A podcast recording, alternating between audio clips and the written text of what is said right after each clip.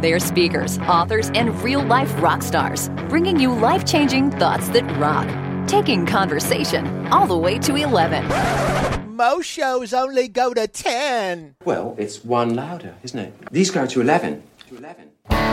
This is Thoughts That Rock. Now, here are your hosts, Jim Knight and Brant Menswar.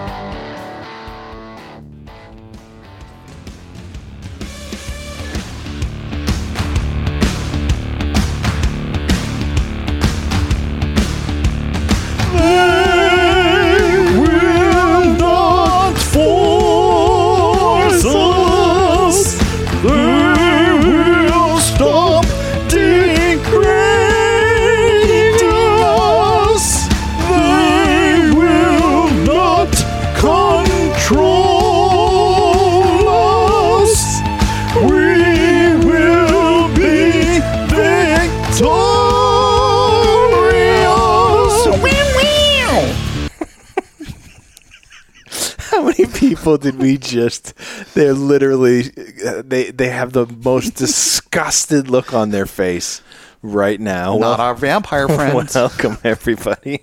Every dog in the neighborhood is up. It is your favorite podcast. It's Thoughts That Rock. Mm-hmm. The podcast where we exchange two pieces of life-changing advice that we squeeze into about oh, I don't know, 30 minutes or so. Somewhere in that ballpark. Jim, we have a brilliant sponsor. Yeah, who is it today? this episode. Today's sponsor, Lipton Cup of Soup for One. No. It is. Nice. The one and only classic. It's great for dip, burgers, meatloaf, roasted potatoes, and much, much more, Jim. It's Lipton's Cup of Soup for One. Dessert. Where can you get this Lipton Cup of Soup for One? Wherever soup is sold, Jim. Wherever soup is sold. uh, obviously we've gone off the rails. This podcast mm-hmm. is an awesome way to get some free leadership, um, and we do that weekly. Sometimes yep. you get two, maybe three episodes in mm-hmm. a week. Mm-hmm. But listen, if you want more, yeah. if you're looking for something that uh, has a little bit more meatiness, some stickiness to the bone, we like Yummy. to say. I'm talking about certified rock star. Certified rock star. Mm-hmm. I'm sure you've heard of it before because we talk about it every show. This is our mm-hmm. edutaining culture and leadership training program where we have a half day and a full day and a multi day and a virtual version. You ask for it, we deliver it. Check it out certifiedrockstar.com. Mm-hmm. And do us a huge favor. If you like the show, could you take just a moment, will you, and perhaps give us a rating? Maybe five stars? I don't know. Five stars and maybe a word or two, like amazing or fantastic. fantastic. Sure. You rock. Whatever it is. Two words. You do that, gets us in front of more eyeballs mm-hmm. so that we can donate more money to Cannonball Kids Cancer. Yeah, yep. that's who we support. I think you probably know that. You know, mm-hmm. their fight for finding and funding treatment options for kids who have run out of options is what we're about. We love supporting those guys. They're amazing. Check them out at cannonballkidscancer.org. And listen, we get it. We know how busy you are. Yep. You have a lot going on in your life. Mm-hmm. And, uh, we just want to add to it. You yeah. know, we want to be part of that uh, that amping up of your life, personally, professionally, whatever it is. You know, grabbing those little nuggets of wisdom, they're hard to come by. And honestly, it doesn't even matter what you're doing right now. Mm. For instance, you could be bike riding in the Blue Ridge Mountains. this is high. Maybe you're sipping on a cherry vanilla Coke Zero. Mmm, delicious. Or maybe you're manscaping. Ow. Does it really matter to us? We just want to be the 30 minutes you've been looking forward to all week. Let's do this. Let's do it. Rock on. Our guest today is Matt Newman, who is a keynote speaker, uh, author with his book Starting at the Finish Line. We had a great intro for you, brother, that we just wanted to go, Hello, Newman, which I'm sure he never ne- gets. Never heard that one before. That was a good one. you know, we're really about innovation here and just doing things that are that are really unique. And so we're glad that you uh, have never heard that before. We uh, listen. A couple things about Matt. We just want to sort of um, give you some highlights, and of course, his full bio will be available in the show notes. But by trade, he's actually a financial services wholesaler. Um, at 39 years old, he was diagnosed with brain cancer, uh, a grade three uh, astrocytoma, I believe. And his book chronicles his journey dealing with all of that together with his family, but also has an underlying message about the importance of getting your financial planning in order. And now uh, he gets involved in some amazing bucket list items and travels the world speaking. We are incredibly thankful that you would spend a few minutes with us here today. So, uh, you know, we do things a little bit different here, Matt. We, we like to jump right to the meat and potatoes. So, we're going to give you the floor. What is your thought that rocks? Thoughts that rock! Number one! My thought that rocks is that we learn some of the most basic lessons in life at the deepest and the darkest of times. Ooh. You're, you're speaking a language that I think we understand. Tell us tell us a little bit more. Where did this? Where did you first sort of adopt this, and where did it come from, and how did it affect you?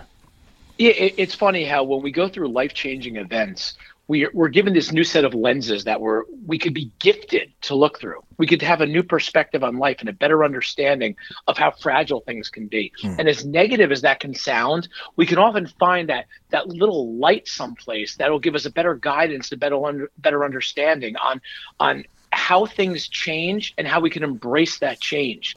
No, nobody wants to go through difficulties, but we're also often broken down to having a better understanding of how simple things can be. Mm-hmm. We get this new perspective on love, on life, on connection with people, and what we're really able to do. But we shouldn't have to go through these difficult times to learn those lessons. And you start to get this feeling that if you could share your perspective and your thoughts and give the rationale of where they came from and how you were able to find them, grab them, and own them, that they could do amazing things out there for other people. Man, where, did this come from? Uh, a mentor of you? Is it something you came up with yourself? Where did obviously you've had some some deep struggles um, health wise, but is this did this sort of come to you during this time? Was it a revelation that you had afterwards? Where did it sort of where did it come from? It, it's interesting. So when I when I started in the financial services business, I actually graduated from the University of Delaware in 1996. Delaware, and has, I grew up. Delaware has a university. wow. Not not only does it have a university, you guys probably want to call it the fighting blue hens. I like to call it the ass kicking chicken. Wow, fighting so, blue hens. You've so, offended two of our listeners. Thank you. That's okay. so, if you look at when I graduated, we were actually, it's funny, I was the first person in my family, I have a younger brother who graduated from college. And my father and my mother were waiting there, and Maya Angelou had just given her her beautiful speech, and I remember my dad kind of pumping his fist, walking onto the football field, looking at me, going, "Not bad." He giving me that look, you know, the pride of a father. Son mm-hmm. graduated from college, and my father was a financial advisor. And my dad said to me, he "Goes, all right, buddy. So what do you want to do now? What do you think you want to do?" I go, "Well, that's easy, Dad. I'm going to move up to North Jersey, and I'm going to join your firm." And in my dad's extremely thick Bronx accent, I will clean my language up drastically for this podcast. He looked at me and said, "There's no bleeping chance you're joining my firm." And wow. And every picture of me from graduation has this angry, pissed off look on my face. like I'm just, they're still in my parents' house to this day. What he was, what he was actually giving me is one of the greatest lessons in life. He said, "There's no free lunches. Yeah, you want to join this business? Go earn it. Go figure it out on your own, and we'll talk in a few years. Get licensed and do something." And as angry as I was and mad as I was, I was like, "Okay." So I started on the side of wholesaling. The mm. difference between a financial advisor and a wholesaler is a wholesaler gets the same licenses as the advisor, but works for a company that manufactures product like a 401k, mm. um, mutual fund, an annuity. And then they go see financial advisors and try to explain to them why, for clients, they should use this in portfolios or whatnot. And I remember my father giving me three pieces of advice before I started. He said, number one, if you don't believe in the product you're going to sell or somebody in your family won't own it, don't sell it. Mm. Lose the battle to win the war. Yep. It's about building a relationship. It's about building trust. Number two is be honest with people. People could see through that stuff a mile away. Always be honest and have conviction in your beliefs. And number three is he goes, you got a soccer scholarship to college. Go use that same work ethic. Go out there and do that, and you can do great things. And I started my practice. I started my business. I was taking the lessons that I learned at a young age, things that were planted in me that made no sense. My mom was a teacher, my dad was an advisor, education, finance. They made no sense to me at a young age, but now they were blooming. Mm. I was like, okay, I kind of get it now. And my mantra became our job is to have a plan in place prior to the negative. Nobody plans to fail, they fail to have a plan. And when mm-hmm. you can give people good news at difficult times, you could alleviate regret, resentment, and negativity. And I took that whole process and I was going to carry that forward that our job is to be there for people when things are bad and have a plan in place. And in 2001, I became the number one guy in my company. In 2003, I became the number one guy in my industry. Whoa. And I remember, I remember my father calling me in 03 going, not bad, kid. I'm like, eh, doing all right. he goes, I think we should talk about you joining my firm. I said, no, you can't afford me any longer. That's over now. I'm, I'm done. And, and that's how I started my career. And I was gifted with this understanding of the basics of planning. And one thing I do talk about, guys, not to go on a crazy tangent, is that the US education system does no training for people on the basics of planning. When I say planning, I'm not talking about investing. Mm-hmm. I'm talking about when kids graduate. Yeah. What are your benefits? What's a 401k? Yeah. Simple things that we train people to go into the real world, but we teach them nothing about the responsibility of money. And what happens is people get sick, negativity hits them, and this regret, resentment, this anger builds up when they should be focusing on the fight in hand because we didn't educate them properly. Yeah. And I was very gifted that this was my industry, this was my craft, this was my passion. And my career really just started to take off and I focused on doing everything the right way. And I got married in 2006. My first son was about to be born in 2007. It was approximately nine months after I was actually married. You could do the math on that one right there. and we were living down in Philadelphia. And about a month and a half before my first child was born, my dad sat down with me, and I remember him saying, "This, what do you say every day? Our job is to be there when things are bad, give people good news at the deepest and darkest of times, to have a plan in place prior to the negative." He goes, "Do you do everything you say?" I go, "Absolutely." He goes, "Did you do the basics of planning?" And guys, I'll tell you what's interesting. When people hear the term financial planning, they think it's about investments. Yeah. I can tell you it has absolutely nothing to do with investments. It's actually legal documentation, hmm. your will, your power of attorney. That if hmm. you be, if something happens to you, you become incapacitated, you die, your wishes are going to be carried out, or your family is going to be taken care of the way that you combine together to make sure that that's going to happen. Yeah. So he goes, "Did you do your will?" Your I'm like, "Well, Dad, I didn't get to that yet. Beast mode, man. I just ran the tough mudder. Are you crazy?" and he looks at me, and goes, "So you don't do everything you say?" I go, "I do." Whoa. Whoa. And he goes, Well, you're taking on more responsibility now. So over the next two weeks, I did the basic stuff you could do on LegalZoom for 20 bucks. Yeah. I did the will, I did all this stuff. And the more I thought about it is I'm going to be the shoemaker's kids eat, who have shoes. Yeah. My job is to make sure, God forbid something, I'm taking on more responsibility. To not adjust is unacceptable the way that I portray things. Yeah. So I did it all. 2010, my father-in-law was 60 years old, got diagnosed with pancreatic cancer. Oof. And my uh, my wife and my father-in-law were unbelievably close. I told you I grew up in northern Jersey. Dad was an advisor. My mom was a teacher. My wife grew up in mining country, Pennsylvania. Very different upbringing. I'm the Jewish guy from North Jersey. She's the Catholic girl from a mining town whose father was a highway construction worker, and her mom was a janitor. They grew up in a 400 square foot home. There was this major difference between the two of us, but yet it didn't matter. They were just amazing people, and we got along so well. And when he got diagnosed, my wife was pregnant with a third child. We had two children under three, and she made it her full time job to take care of her family Yeah. and do nothing but take care of him. Yep. Every day, she would drive him 45 minutes down to the University of Pennsylvania. First, he got his Whipple procedure, chemo and radiation. She's pregnant, taking care of it. What I saw was inspirational. Yeah. I saw a warrior. It wasn't about this. It wasn't about that. It was about being there for family, being there for loved ones, doing whatever it took to make sure you were able to give them some semblance of hope when they needed it the most. And it was an actual honor to be a part of that. Yeah. And if she was taking care of him, and cancer is like a roller coaster. It goes up, it goes down, left, right. It doesn't care about our feelings. It doesn't care about our plans. It does what it wants when it wants. And he was alive two and a half years later, which is a very long shelf life for pancreatic cancer. Yeah. Mm-hmm. And I got in this car accident. I thought I banged my head. I started to get these massive headaches. And my wife had chronic migraines, and her focus was on taking care of now our three kids and taking care of her father. Yep. And four months later, I went to the hospital with my wife. I kept getting these, what I thought strokes were in my speech. I'd be giving a speech, and all of a sudden, slur and gurgle would come out of my mouth. And I basically speak professionally.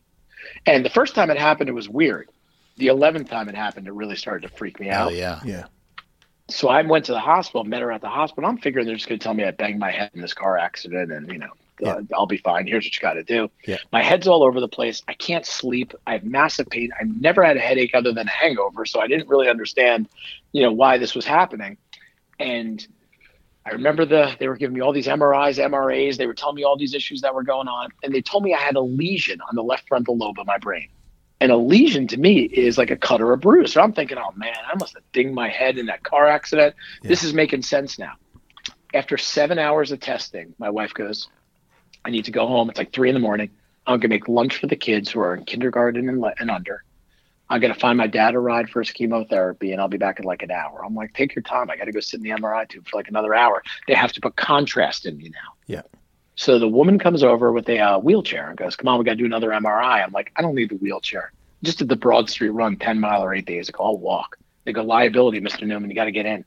So I get in the wheelchair, and they grab the clipboard behind me. They go, "All right, Mr. Newman. Now we got to do MRI, MRE, MRA, and we got to do a contrast. We need to see how big your brain tumor is." and I turned around and I go, "I thought it's a lesion." And that was the moment at 39 I was diagnosed with brain cancer. Wow. That is that is first off amazing and scary at the same time. It's you know, first off in in that story and knowing where that ultimately was going to lead, as Brant talked about it in the uh, in the intro. You know, first off, God bless you for enjoying selling stuff. I hate sales. I'm, I'm just going to tell you right now. I've sold Amway. I've sold sodium bromide and pool supplies. That has just never been my gig at all What the hell is sodium yeah, bromide? You you put this uh, electrolytic uh, stuff in the pool and you put a current into it, and it's for people who want to clean their pool without actually putting other supplies. And it puts an electric current in water. We're trying to sell this to people. You were- I sold none in two weeks. you were a pool boy? no, I was a salesman. Buddy. you were a sales. I, sounds to me like you were a cabana boy for a little minute there. No, I was I was on the wholesale side, Brant. Oh, okay. that's how that's That how Matt and. I justify sales. Wholesale. But but I think um, e- even though that may have been my deepest and darkest of times, um, you know, I, I think first off, you starting in that realm and knowing what you went through, the fact that what came out of that, and I know this about you now from your bio, is that you try and help people understand how critical and important the financial planning side is because you never know when things are going to happen to you, right? Whether this was not just your father, it wasn't just for you, but thank goodness that you already had that wherewithal to put these things into place. And I can tell you right now, I probably haven't touched a will in, in 20 years. I mean, I have one, but it's way outdated. And I know I could go and get something on, like you said, on LegalZoom and for a couple Yeah. bucks, just update that thing. And I don't have all of those ducks in a row, which might surprise you, Brant, because normally I'm, Kidding I've got those things in place. But, you know, share your story too, because I think you've gone through something similar in your family Yeah. um, where, where you and Matt have some things in common. Well, a, a- a couple of things. First and foremost, I, I think you're right that we don't teach, uh, Matt, we don't teach sort of this financial planning and what that's like. I can remember back when I had a real job uh, in the corporate world and Sales. and yes, uh, in the commercial collections business, and you know you start making really good money, and then you know they offer you this total comp package, right? It's your total compensation package. And at that time, as a 20 year old something hotshot, all I cared about was the money. You know, what, what's my salary? What's my bonus? Um, Yeah. I didn't care about any of the other things that were in my total compensation package, which is a lot of the things that you just talked about that they offered Yeah. as part of the deal. I'm like, I don't care. I'm the same as you. I, am a 20 year old rock star. Why do I need to uh, worry about a will right now? Way to way to bring me down, Betty. You know, I I didn't. I, I don't want to talk about that stuff. I don't want to think through that stuff. I just want to know how much money I make so I can go buy my next car. And that that ultimately was sort of that attitude. But I think that it, we sort of see that happening. And then, you know, similar, uh, Matt, to your story, our son uh, was diagnosed with uh, a rare blood cancer back in 2012, and we spent, you know, 260 plus days in the hospital uh, with him battling. And, you know, he needed a bone marrow transplant, and he survived, and, and we are incredibly thankful for it. But it's been awesome. it's been like an eight year battle with kidney transplants and everything else that has sort of transpired since then. But um, you're right; it sort of forces you into worrying now about a whole bunch of other stuff in a time when you should be worrying about something different. Mm-hmm. and that, that, that you know, that's a, that's a great point you just said there. And first off, I want to make this clear: we're warriors, and we're a family of warriors. There is no somebody went through something. Yeah. We're all in this together, and we might not all be on the same path, but we're on a similar one. And there's a different understanding for people who've been on that path. So right off the bat, your family is in my thoughts and prayers, and we are all one big family together. And I wholeheartedly mean that. but I, w- I want to give you another point on this as well too, and this is what I had a better understanding of. There's something called the downward spiral. We've all heard the story of the married couple. They're married for 50 years, they've been together forever, and one of them gets cancer at 75 years old, passes away. The other one's healthy as a horse. What do you often find out happens to that other person six to eight months later? Yeah. yeah, they pass away. too. Yeah. they pass away because what happens is when you get instilled with regret resentment negativity it draws you down this spiral and the odds of getting out of that spiral become extremely difficult because you're you're you're, you're having this woe is me and i should have done this and i should have done that all these things the simple basics of what I'm referring to allows you to take on the fight at hand. And if I'm going down, I'm going down swinging because I don't have to worry about any of this other stuff. Yeah. And where that hit me, and I'll never forget this moment. There's a lot of things I don't remember as, as vividly as I wish I could. But one of the things I remember is I remember my father in law, who I call my cancer partner, and my my parents were coming over to the hospital to see me. And I turned to my wife and I said, Hey, do me a favor, give me the iPad. She goes, Yeah, they'll be here in like, you know, like 25 minutes. She goes, Do you want to watch a movie or something? And I'm plugged into like 50 machines. And I'm like, No, just give me the iPad. That's the moment I decided, I'm not sure where this is going to go. I need to make sure everything's taken care of. And I went through my will. Yeah. Mm-hmm. And I went through my power of attorney. And I went through my life insurance, basic stuff. And let me make this clear to anybody who's listening. It's not about how much money you have. It's about alleviating the negativity that comes with I should have done this. Yeah. I didn't know about this. And I never forget I realized at that moment that every speech I had ever given in my career was actually about me. Yeah. I just didn't know it yet. Yeah. And when my father walked in, he gave me that same look like he gave me. We'll quote University of Delaware again. How you doing, pal? Except the difference is, I saw the fear, I saw the anger, Yeah. and I saw the how the hatred in his eyes. Because in his mind, and my mom's, you have your son has brain cancer. He's going to die. Yeah. And I said, Dad, come here for a minute. Sit on this bed. And I went through everything. Yeah. And I took that iPad and I chucked it. And I said, Dad, there's only one thing on my mind. He goes, What's that? I go, kicking this thing's ass. Yep. Mm-hmm. I got this. Yep. And for the first time in my life, I saw my dad break down and cry. Yeah. And the reason I share that with you is that the focus completely for me came on fight and family. What about the people who didn't do that? Mm. Right. Oh God, now I got to deal with this. Now I got to figure that out. How are we going to pay this? How are we going to do that? When the majority of the stuff that was done is through some type of benefits, probably at the job you have. Yeah. That's the thing that by us not teaching that, shame on us as a society. Yeah. You're right. Greetings from Evergreen Podcasts. We're rolling out a listener survey and we want to hear from you. The information in the survey will help us gather statistics and in turn make our shows more appealing to advertisers. I know most people don't like ads, but this is one of the only ways our shows make money and help keep their lights on. We promise it will only take a few minutes, but the impact on our podcasts will be tremendous. As a token of our appreciation, we'll randomly select one lucky participant each month to win an exclusive merchandise package from Evergreen Podcasts. Head to evergreenpodcast.com slash listener survey to help a show and possibly get some free stuff for doing so. We can't thank you enough for the support. Now back to the show. Yeah, when when do we get to put that back into uh, you know the public education system? Because you know we talk about this all the time. Right now, people struggle with communicating, listening, planning. You know whether it's financial or otherwise. I mean, these are things that we were all either taught either by our parents or there were actual classes for that. Um, and we're you know, we might be a little bit older than you are, but you know these days this is not taught. Then it's just basically bare bones getting through, and this is why our test scores in this country have dropped so low and they're you know you talk about needing an overhaul it really needs to be in in public education honestly so i think you're spot on we have a friend of Yeah, ours you know brandon hill who is Yeah. doing everything he can to ultimately put music and the arts back into school they they don't They don't do that anymore. You're not playing the recorder and singing and learning. Like that stuff is way long gone. I. I vote for the recorder to never be played again. I've got one right That's here. right. It's funny you say that. but you, you know it, you guys bring up a great one. One of the things that, that that I try and comment along to is I'm very lucky that I grew up in this industry and it became my craft. Because how would I have known any of this otherwise? But you said, but you guys said something at the beginning. I want to touch on as well. To you, we talked about, uh, you know, the the book.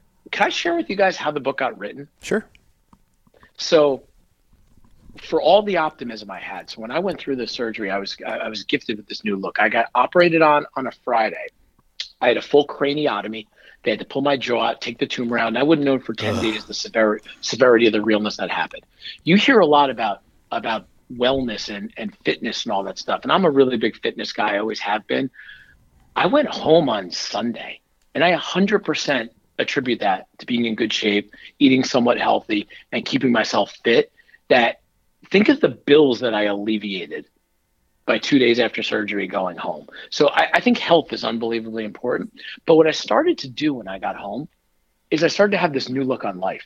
And I realized I was given a gift.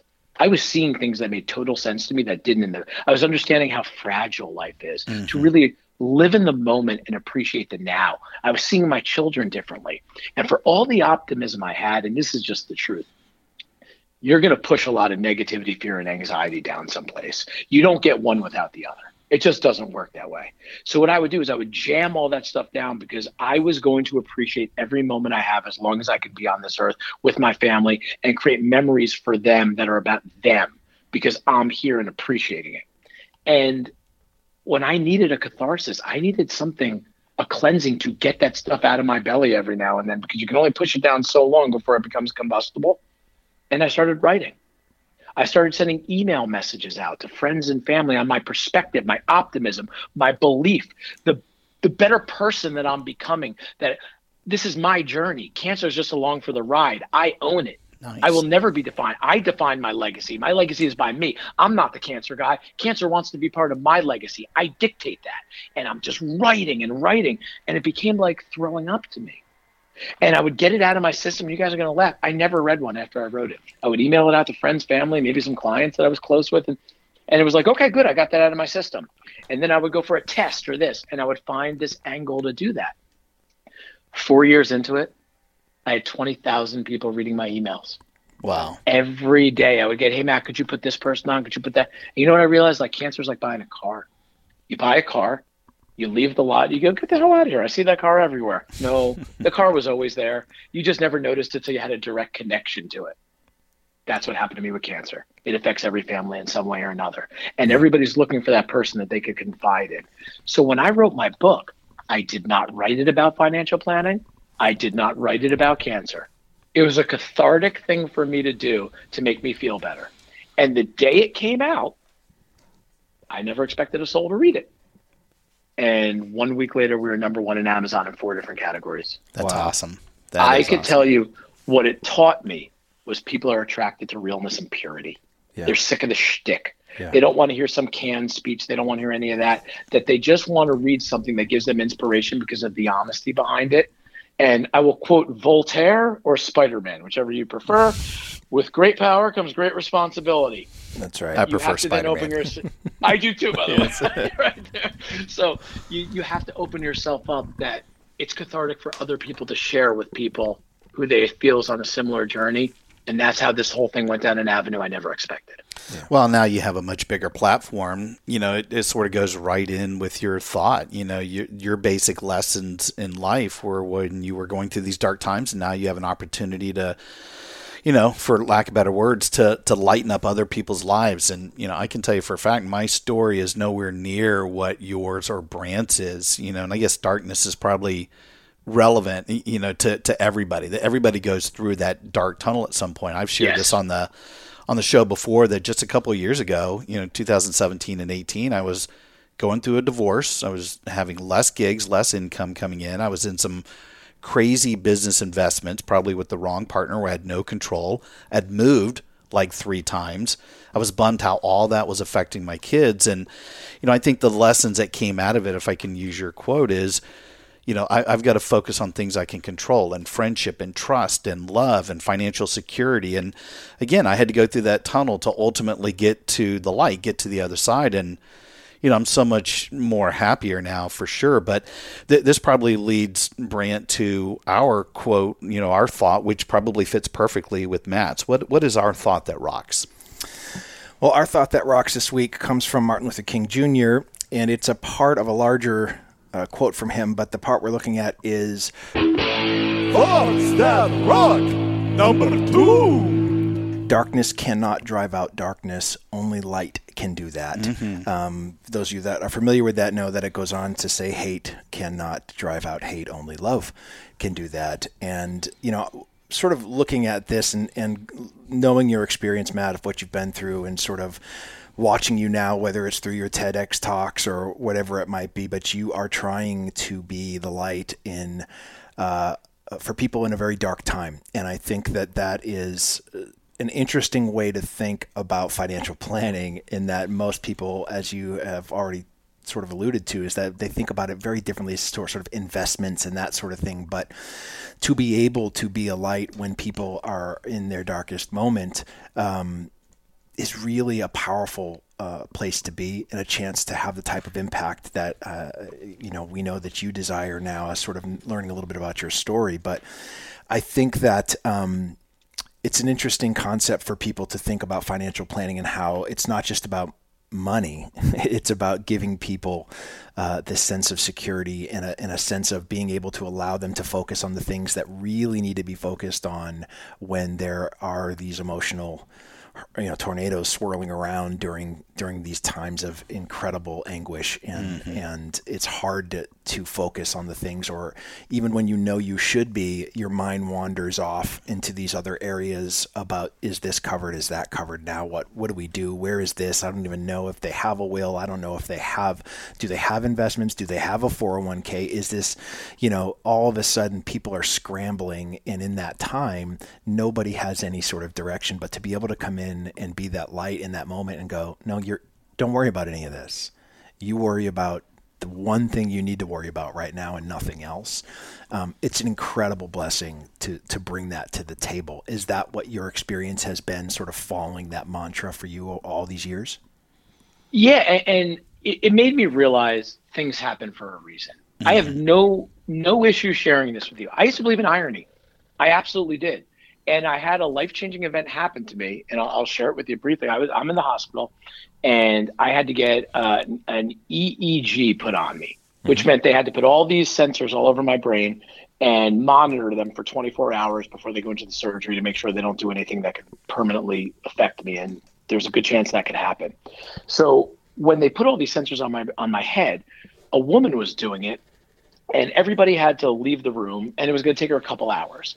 So everybody leaves the room, and this woman who's standing behind me I didn't know where goes in a, in an accent goes, Mr. Newman, can I talk to you? I go, yeah, I can't see her. She's standing behind me. She goes, can I share something with you? I go, yeah. She goes, I had a brain tumor seven and a half years ago. And the next thing you know, I'm feeling the scar on her head. We're having this conversation.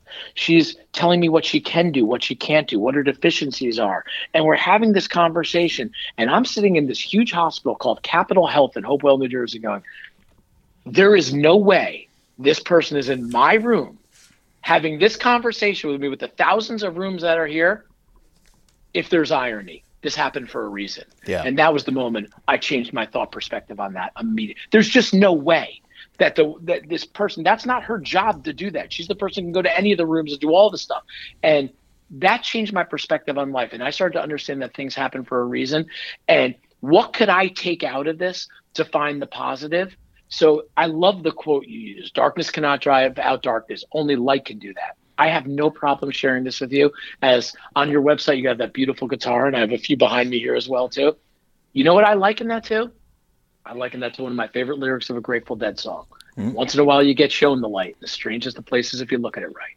Yeah, nice. You have the you have the ability to change. You could see that same light, but you could see it from a different perspective. It could mean something different to you if you're just open to change. Change breeds opportunity, or change breeds complacency. I've learned how important opportunity is.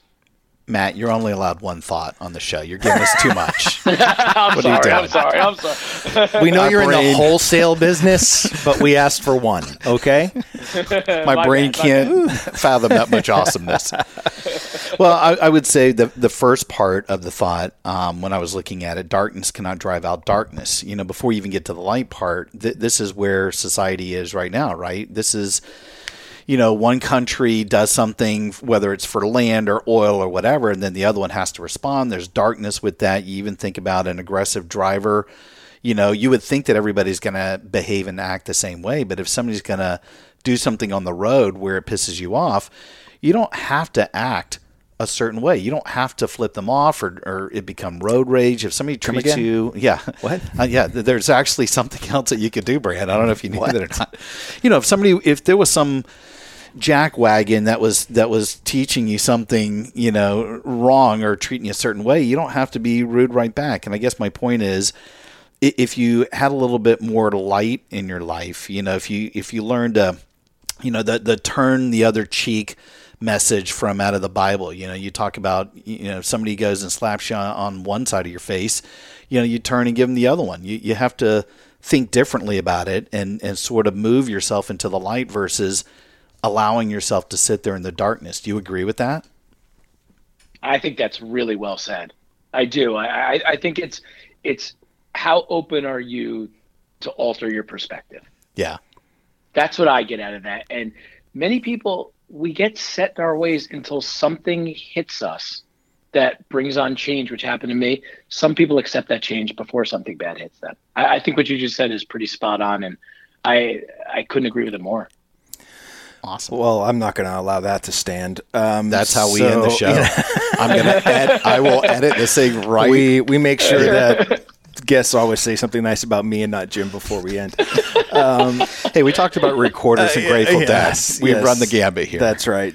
Jim, with all of his recorder stories of, of thinking, number one, that Every that's episode, music I makes me that in. want to vomit in my mouth, but that's okay. this little light of mine i'm gonna let it shine Gosh, did he just say that? I like that, by the way. I enjoyed that. I got to say that right. now. Oh, ain't nobody gonna wish it out it, I, I, I now whenever Now I, where do you end? whenever I see this profound quote from Martin Luther King Jr., I'm gonna hear uh, this little light of mine in the Hey, background. that that was an anthem for the civil rights movement believe it or not I, look it up I'm going. I'm going to. Okay. I am going to. Yes. Well, listen, Matt's but still here Matt is still I'm here. here, I am here. Surprisingly, he is still here. Uh, we can't thank you enough, brother. Listen, uh, you've been through some incredible things in your life. You've Yeah. found a way to sort of uh, uh, be that light in the darkness, right? I'm, it, it is a chance that you've had to not just do it in your own life, but for those that you serve as well and, and help along the way. Um, I love the advice that, that you've been given. I love the fact that your dad sort of drilled this into you from a from a really young age. As Yeah. as um, you know, that's what we try to do with our children as well is to is to teach them the way. But, but wish more were doing it give them that free lunch that they might think and the more successful you become the more that you want to instill that same hunger into your kids and not just you know hand it to them on a silver platter as much as as a part of us wants to do that. That's nice. it's incredibly important for them to earn their own keep in that way. But how what is the best way for people to stay in touch with you? Um, we'll obviously have your website and stuff on, on in the show notes but is there uh, social media somewhere you want to push somebody that way? They can they can start to see maybe look at some of these TEDx talks that you've done as well Yeah, th- and thank you so much again, guys. It was an honor to be honest. It was such a. I was so looking forward to this. And the easiest way to, if you go on my website, and the reason I share that is it's Matthew M A T T H E W S Newman N E W M A N dot com. I don't mind throwing this in there. The only person that calls me Matthew is my mom, but somehow that wound up as my website, which is disturbing. So on MatthewSNewman.com, one, you have, uh, I've been on ESPN, done three TED Talks. All that stuff is on there, but it also has all our social media on it. Uh, Instagram, it's starting at the finish line. We're on Twitter as well. We're also on Facebook and, and LinkedIn if you go on the website, there's direct contact to get to us as well, also on there. And anything we could do, anybody going through difficult times, any way we could provide any insight or inspiration, that, that it's our absolute pleasure to do it. I can't thank you guys enough for having me today. No, man, it's our pleasure as well, and you know we look forward to just keeping up on your uh, on your journey. And, and thanks a lot, brother. We'll talk to you soon. Absolutely. Rock on. Rock on, pal. Hey, rock stars, thanks so much for tuning in. If you like what you've heard, please subscribe so you don't ever miss an episode. Yeah, and if you're interested in having Brant or me or both of us speak at your event, whether as a webinar for a virtual event or in person as a conference keynote, contact us directly at thoughtsthatrock.com. Until next time, Rock on.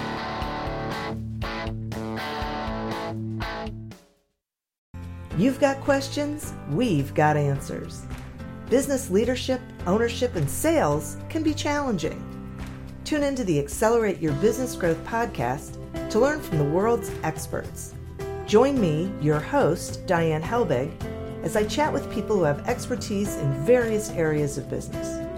You'll enjoy the lively conversations that are focused on providing you with the ideas, tips, and suggestions you need to realize greater success. Get what you need for your business when you need it from the people who have the answers.